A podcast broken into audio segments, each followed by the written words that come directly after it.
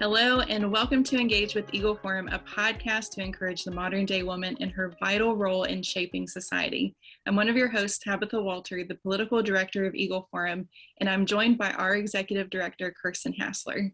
Hi, everyone. Today we are talking about an issue that has received a lot of media attention lately parental rights. Over the last year and a half, many parents were able to see what their children were being taught in school due to lockdowns and virtual learning. Both Republican and Democrat parents from Virginia to California are showing up at their county school board meetings to fight against the extreme ideology that is infiltrating education from the left. So, what are some of the issues they are fighting against, and what should we be doing in our own communities? And that's why we brought on Laura Zorc. Laura is the Director of Education Reform at FreedomWorks. She has served in multiple positions on the parent teacher board of her children's schools, was elected twice as president of her county's Parent Teacher Association, and co funded Florida Parents Against Common Core, one of the largest parent led advocacy groups in the state.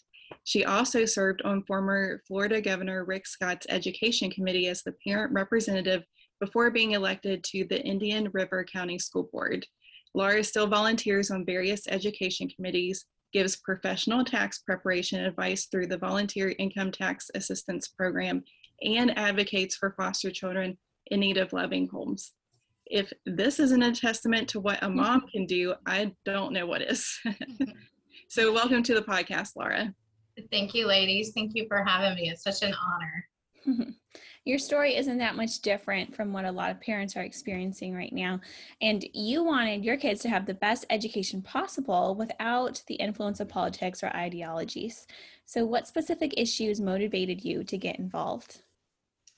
Well, back in about 2013, I start, started hearing about the Common Core state standards and how it was really an experiment and that how it come in through the states through the race to the top grant. Even the legislators didn't have the opportunity to take a look at it and approve it. And as a mom, I had uh, three very young kindergarten, first, second grade students that were just starting. And I started looking around what the cost would be if I was to pull them out and put them in private. I knew that wasn't going to be feasible. So as a mom, I started advocating and looking into how could we get eradicate Common Core state standards from Florida, every legislator I come across said, oh, it's too late. We've already accepted the money. Show up to school board meetings. They wouldn't even comment after I, I was there and I spoke for three minutes. And I, and uh, it really was frustrating. And I just felt like my back was against the wall, but yeah, I wanted a quality education for my kids because I know that's the foundation that um, they need to be successful as young adults.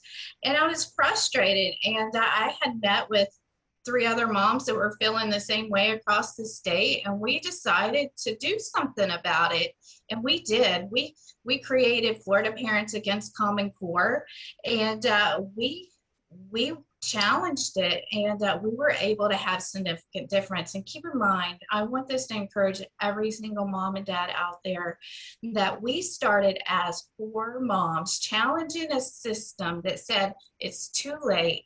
And we grew our group within a very short time, nine months, I would say, into 22,000 other parents across the state. And we had significant changes. And Florida was one of the first states to get rid of a lot of the problems with um, Common Core state standards.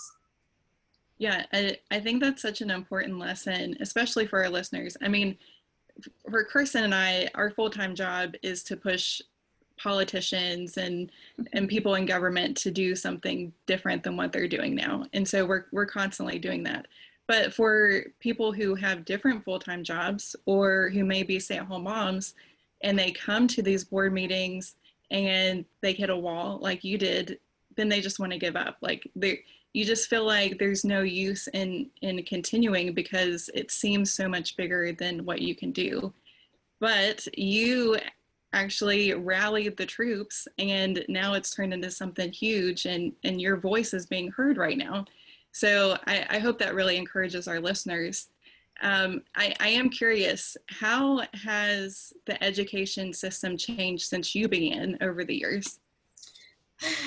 Well, it significantly significantly has changed. Keep in mind, uh, my oldest daughter's 29, my baby's 12, so I've had 24 years of having a child in public education. Um, the emphasis on education has changed. That's where I've seen the change, where it's went from really wanting our kids to be successful and giving them, them the tools and resources and funding those tools and resources into all the social and emotional and all these issues that aren't giving our kids the basics so that they can succeed. And we're seeing that across the country. Our kids can't read on grade level. Um, they're leaving high school without even knowing how to figure out a fraction. When they walk into the grocery store, um, they can't figure out which 25% off $10 they're not being given the basic skills to go into a normal everyday life as young adults. And so that is really where I've seen the shift. They've just taken away um, teaching them the fundamentals into teaching them all these ideologies and the social emotional stuff that's not um, that's not why we send our kids to school Mm-hmm. Right. You mentioned a couple things. So, you know, you're not learning basic math, but what are some of the other big issues that our students are facing right now in schools? There are, there's a multitude. and if we want to talk about um, the issues right now uh, around content and curriculum, the content, um, we've really shifted to embedding critical race theory ideologies into every single subject from English language arts to civics to American US history all the way through. Um, so we're we're replacing things that kids should be learning with with this stuff. We're seeing a lot of anti-American rhetoric um, being infiltrated into our our subjects, and these kids from K from very early on are being subjected to this, and they don't have those foundations unless they're getting it at home. That this is not right. It's it's bogus. I have two 11th graders um, my 11th graders challenge this information, but I do also have a granddaughter that's in kindergarten and a grandson in first grade. They don't have that foundation yet. So this is really some issues that these young children are facing is that they're being subjected to this and they don't even realize it. Yeah. Now let's zoom in on that first issue that you talked about, the critical race theory. Um, now, this is one of those issues that have brought both conservatives and liberals together to fight against that we're seeing. It's it's pretty amazing. Now we keep hearing this name, but a lot of people don't actually know what the curriculum entails. Can you give us an overview of that? Critical race theory is basically an academic discipline that holds the, the United States was founded on uh, white supremacy and oppression, and that these forces are the root of our society. Uh, racism is embedded in according to the critical race theorists, racism is embedded into every aspect of the American society, from um, the Constitution to our um, our police forces, our education system, and so they feel that um, that if they're wanting to teach our children that our our our country is racist, that oppressed and oppress um, oppressors. So our white our white students are the oppressors of our black and brown students. And so this is just um, some key terms that parents really need to look out for because so many school districts across the country deny that they're teaching critical race theory. And that might partially be true. They're not calling it critical race theory, but there's key terms that they need to be looking for. If they're teaching any lessons on whiteness, white privilege, white fragility, oppressor, oppressed, intersectional, uh, systemically racism. There's the newest one is spirit, murder, equity, anti-racism, collective guilt. There's so many names that it's going by, but it's at the end of the day, it's really about the teaching our kids to um, really dislike each other based on the color of their skin. So obviously, when parents push against this, they're going to get pushback from not only teachers, maybe the school district, but also, you know, just our culture in general. Some are even called racist, and that's just not true. How can we combat this narrative as parents? Well, the first thing that we have to do is we have to not be afraid of the conversation. We know that they can't defend uh, what they're teaching. So, what's the reaction? They're going to try to shoot the messenger. They're going to try to really discredit the messenger by name calling. They're going to call you racist and and all that. But you cannot be afraid to have the conversation and uh, be able to uh, really understand the facts of what it is. They're changing their minds. I don't think that we're going to be able to change their minds, but what we're going to be able to do is educate parents of what it is and how to be aware of it and how to identify it. And not only should we be educating our parents of what critical race theory is and these ide- ideologies, we as parents need to be having this conversation with our kids. This is this is what they're teaching. This is what it looks like. This is what mom and dad, um, how we see this. And if you see this in the classroom, I, as your mom, give you the right to get up and walk out of that classroom and call me or or not participate in the lesson. So we have to also not empower our parents, but we have to empower our kids to to stand up against this. Yeah, that's good. We had Dr. Carol Swain on our podcast last season, and she had such great information about critical race theory because she's been very outspoken against it and she's super intelligent very well spoken on this issue. And so i encourage our listeners to go back. We'll we'll link that as well. Um, but that is such a supplement to this episode to, to learn more about critical race theory. Now in a broader sense how can parents get involved in their areas on not only this issue, but maybe other issues that they're seeing coming down the pike in, in the school system?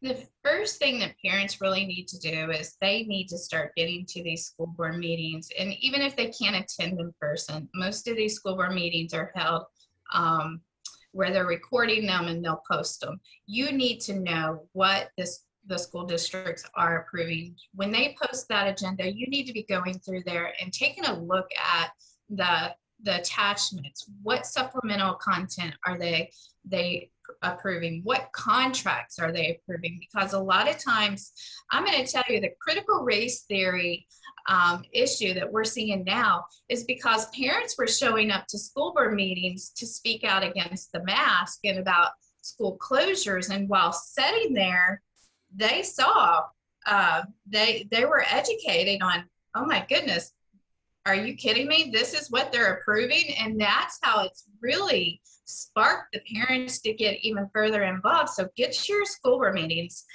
uh, speak out. You have the right to ask for a copy of those contracts, um, submit a public records request, know what they're putting into the classroom. And another area, if these school board members and these administrators, I call them educrats. We have bureaucrats that's been in education for so long, they don't even know any different. If they've lost their common sense. Um, but it's time for parents to get further involved. And the way that we do that, just like I did, I'm going to tell you, ladies, I was a nervous wreck the very first time I had to get up and public speak. We have to get over those certain fears and those certain insecurities that thinking, can I do that? These are our kids. We would do anything for our kids. And it's time for us as parents to start running for these school board seats because as mm-hmm. parents, we do know what's best for our kids. And we need to have more parents on these school boards that are the voice for other parents and have that common sense and so we have launched, and I don't, I hope you don't mind if I mention it, but we've launched through BEST and FreedomWorks a six week candidate academy where we're training parents from um, the very beginning. First week, we teach them about the roles and responsibilities of a school board member. That's good information for anyone, mm-hmm. any parent. Uh, what are the roles and responsibilities of our superintendent? Because so many times, our school board members, um, they just rubber stamp everything the superintendent does. And so our parents really need to understand the decisions that are being made by that superintendent are being approved by your school board members who's telling you that they have no control of that. And then um, all the way to how to actually win your campaign because we don't want to only invest those six weeks in offering you these resources. we want you to win this year campaign because we as parents have to take back control of our school districts. And the way that we're going to do that is one seat at a time. Mm-hmm. Mm-hmm. Yeah, I so I live in Fairfax County, Virginia, and I mean it's in the news all the time. But I I want to encourage people who live in districts like mine where it's there's a majority of Democrats on the school board because there are parents in your counties that feel differently about how education should be run and you never know it they they want someone who will stand up for them. And so maybe you'll win your race but maybe not but you've you've left an impact. And there are more parents that feel empowered now because you've stood up.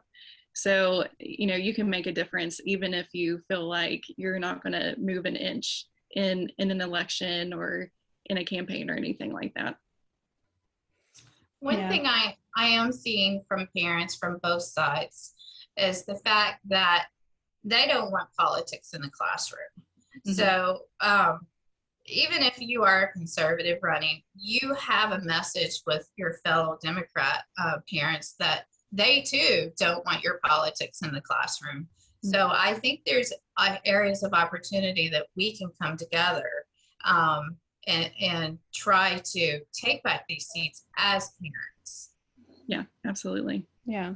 And so, what advice do you have for those parents like Tabitha and I, whose kids are not quite at that school age gap yet, but we still, you know, are concerned about what's happening in our public school systems and how soon or should we be getting involved now? Is a question.